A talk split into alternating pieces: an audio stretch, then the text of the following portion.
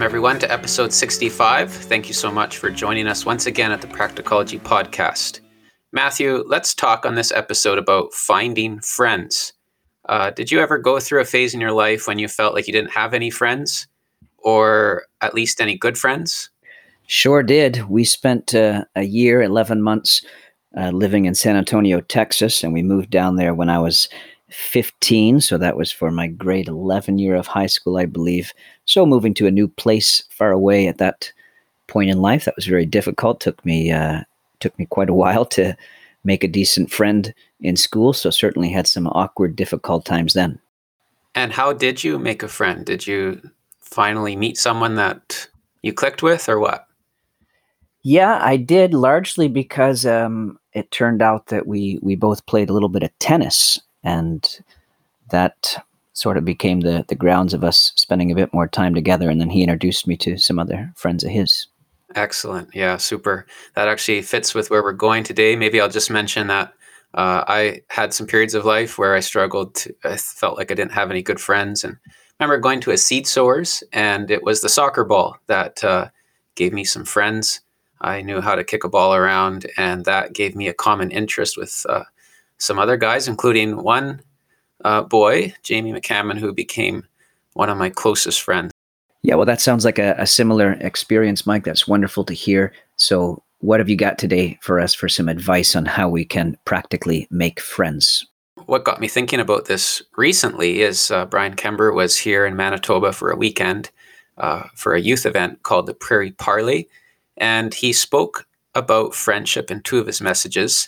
One of the things that Brian uh, pointed out was that friendships are not so much made, but discovered.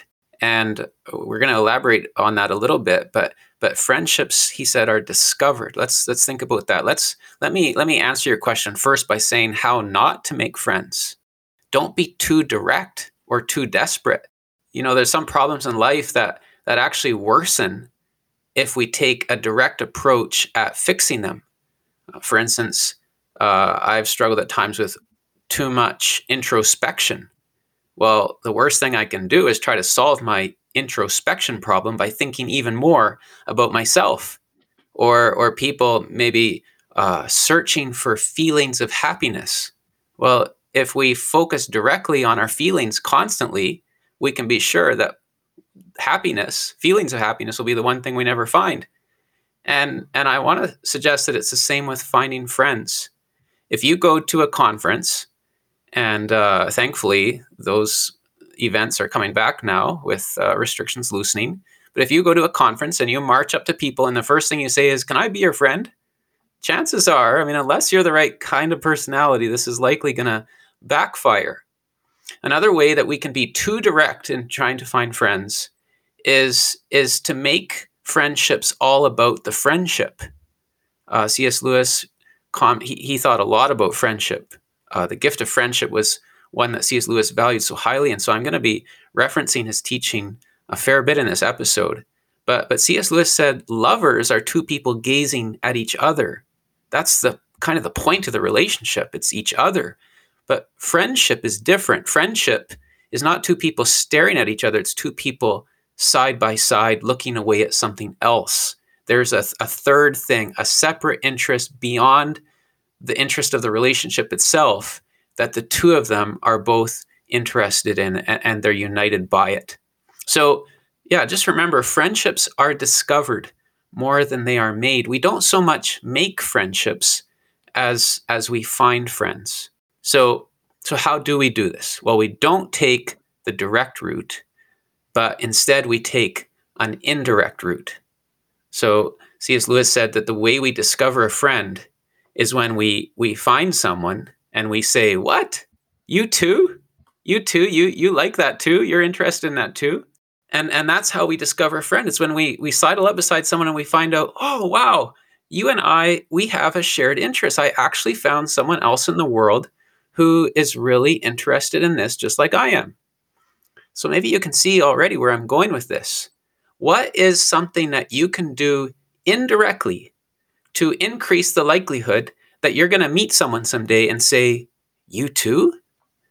Well, the something that you can be doing indirectly is you can be developing your interests. J.P. Moreland talks about how many of us are empty selves. We're, we're empty. We, we have nothing that fills up our life. But in Christ, we want to become full selves, not full of ourselves, but full selves. People with, with interests and with uh, hobbies and with uh, things that we've fed on and, and built ourselves up with. So, so this is the indirect approach to finding a friend. Instead of making a beeline for the next person you see and begging him, Will you please be my friend? I really need a friend. Instead, find something that interests you. Maybe read about it, learn a skill, develop a hobby, practice an instrument or a sport. Be curious about life and the world God has made. Uh, fill your mind and heart with good things. Be a full self and not an empty self.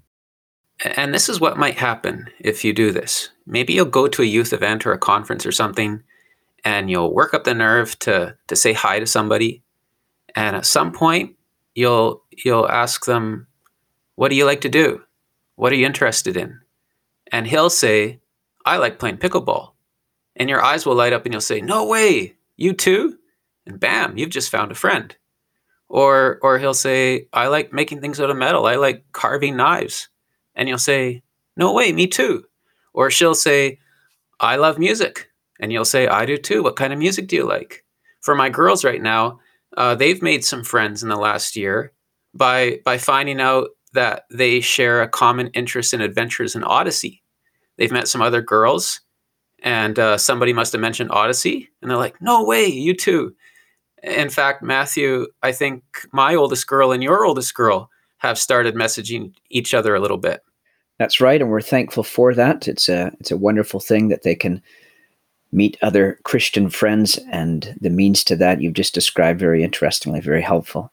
And you've taught us then about this indirect approach to finding friends, but there is still the need once we've become fuller selves and we have healthy interests in life there's still there's still a need for some directness isn't there mike? I mean at some point to meet another person we've got to we've got to approach them. We have to say hi. We have to introduce ourselves.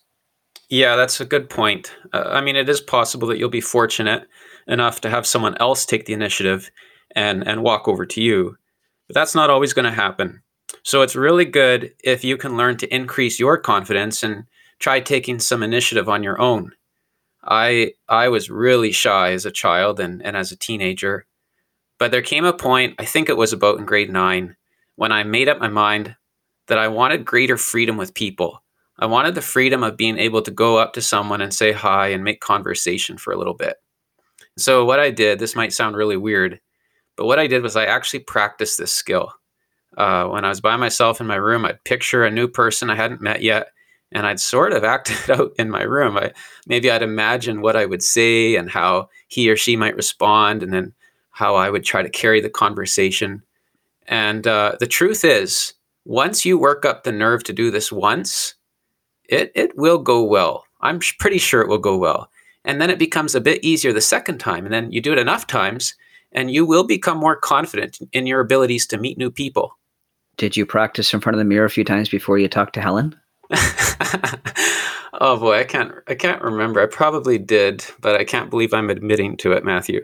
All right. Well, what you've suggested is is good practical advice though. And then I, I think probably as we develop that confidence and skill, we're then able to become a person who actually does the initiating on behalf of others who haven't yet developed it. I, I think of a brother here I would occasionally see in a coffee shop from time to time in the past, and he uh, if he was there and he'd see me, then he would just instantly start introducing me to pretty well everyone else in the coffee shop. He would just meet people. He called it reverse social networking. He said he was pioneering it in Halifax, and he would just constantly be introducing people to someone else. Oh, Matthew, oh Matthew, here, come meet here. John, John's a painter or a carpenter, or whatever, and it would be a bit awkward for John and I or whoever that we we first met, but he made it his mission to get people talking together now, maybe you're not going to pioneer reverse social networking at every youth event, but you could gain some courage. And I think this is a very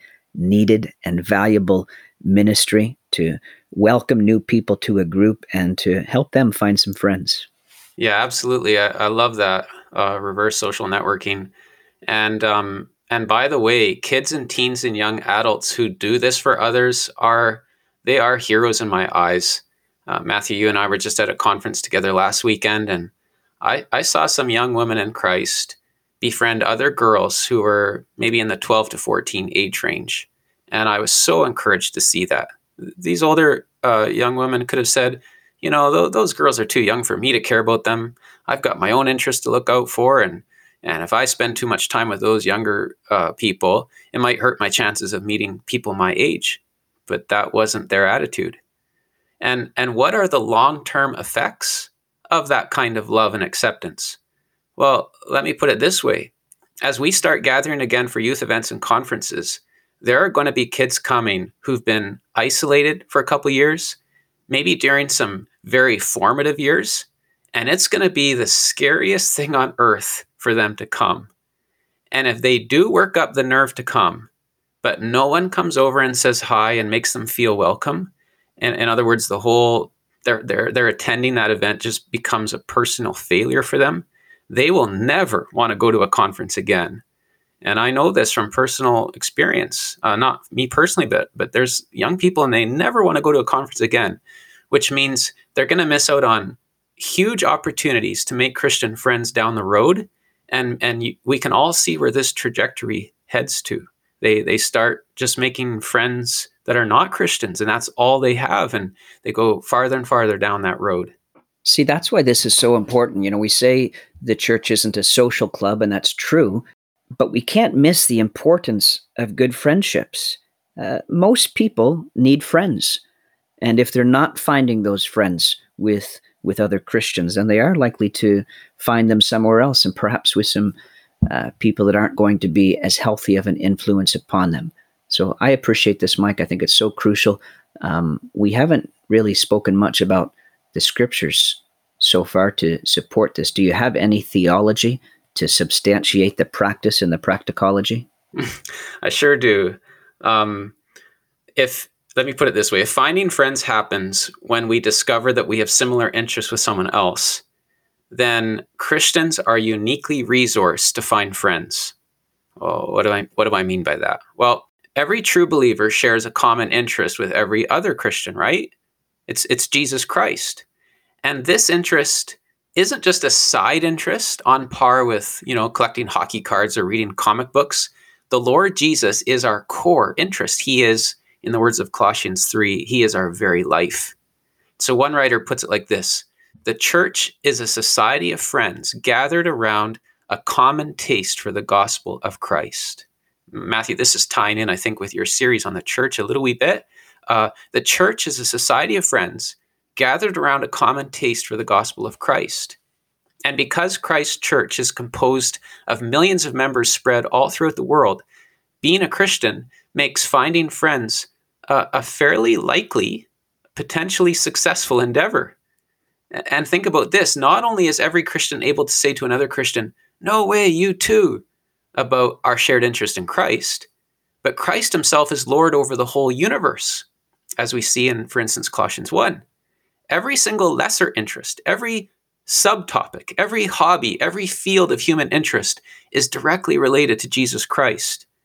In other words, I believe that having Christ as the core of my life makes me more curious about other interests, not less. I know that Paul says in Philippians 1 For me to live is Christ and to die is gain. And I've heard some people say things like this. Uh, they say, you know, if I'm in a conversation and after two minutes we're not talking about the Lord and the Bible, I'm bored. In other words, they're saying I'm only interested in conversations that that are about the Bible and about Jesus Christ. And that sounds really spiritual, but I don't know. I don't get that sentiment from the Lord Jesus himself. Yes, the Lord was very quick to talk about scriptures and spiritual truth, but he was also very interested in individual people and in creation in events and subjects from common life. He loved to talk about birds and flowers and tell stories from farm life, from everyday life.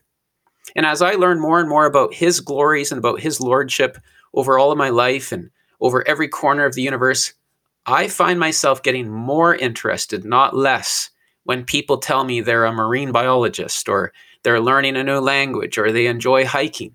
Having Christ at the center of your life can make you insatiably curious about hundreds of things that are directly related to him. And, and this in turn increases your capacity to discover friendship. Matthew, do you do you agree with that? I do agree with that. I mean, I, I think that's that's just reality, and I, I, think as parents, we need to model that to our children, and then I think we want to make sure that we help get them to environments where they can meet Christian marine biologists or Christian artists and other such things. I think it's very healthy.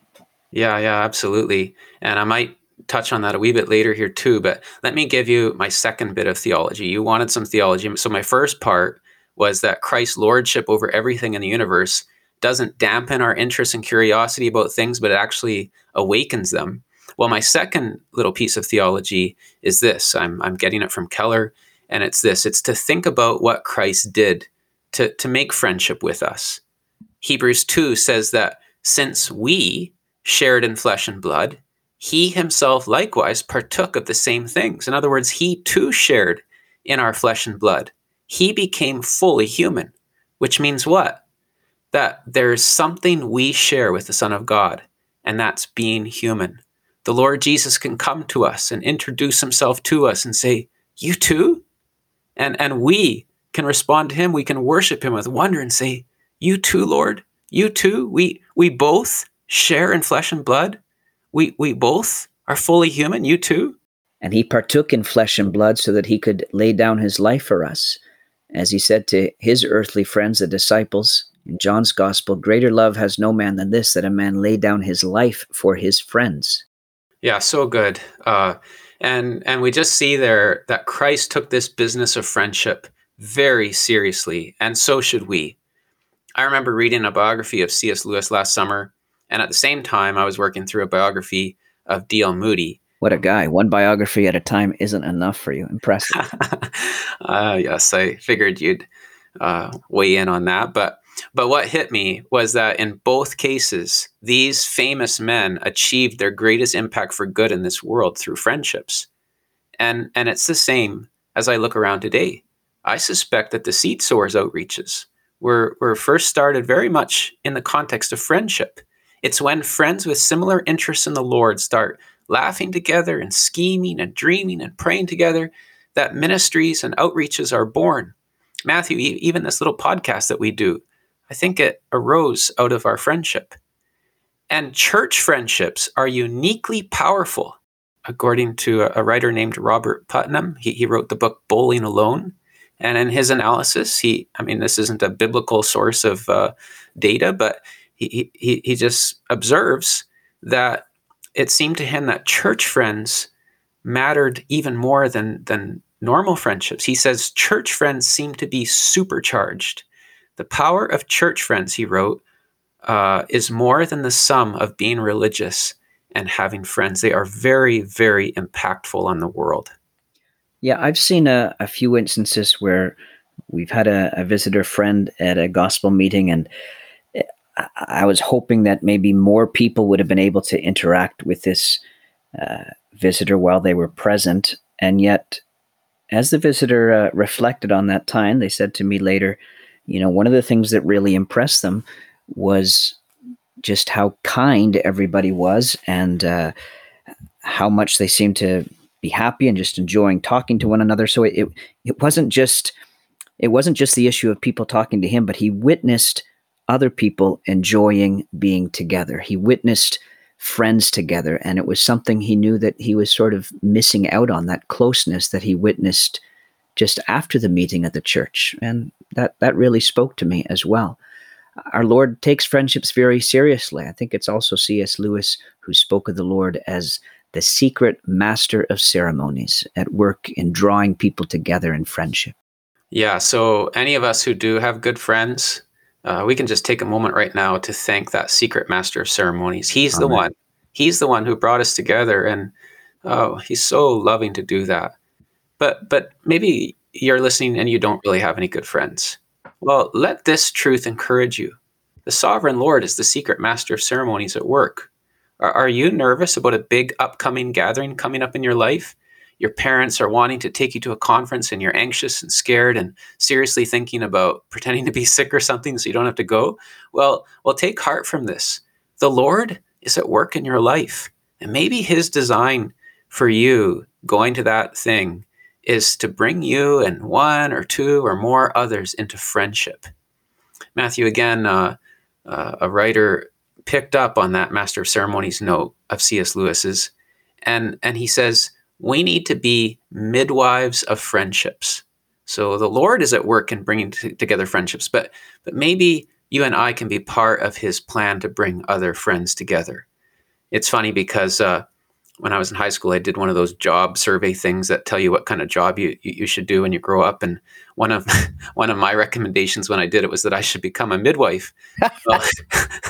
I I, uh, I I knew instantly that that was not the right career for me. But I, I do hope I can be a midwife of friendships. So what does that look like? Well, I, I meet someone and uh, kind of like your friend in the coffee shop there matthew but but you meet someone and and he tells you oh i really like x you know i really like this thing. And you say oh well hey there's someone over there that likes that too. And and let's you know maybe i can meet you two together uh, and and the two of you can can click and and hit it off. So so let's try to be the one that the master of ceremony uses to bring two other individuals together into good spiritual friendship Amen. I look back on times when I was quite young and my parents would take me to a conference and I was quite uncomfortable, didn't really know other people there and found it very difficult. But so it, it, it may not be a hit, a success just at the very outset, the first couple of times you try this. But what I was going to say was uh, later, it's at some of these conferences where I met some very good friends where they reached out to me and befriended me. And I am so, so thankful for how the Lord brought these other brothers into my life. They have been uh, preservative in my life, and I'm very thankful for Christian friends. And we're very thankful for all of you listening today, and we pray the Lord's blessing upon you and hope you'll join us again for the next Practicology podcast. Yeah, God bless everyone.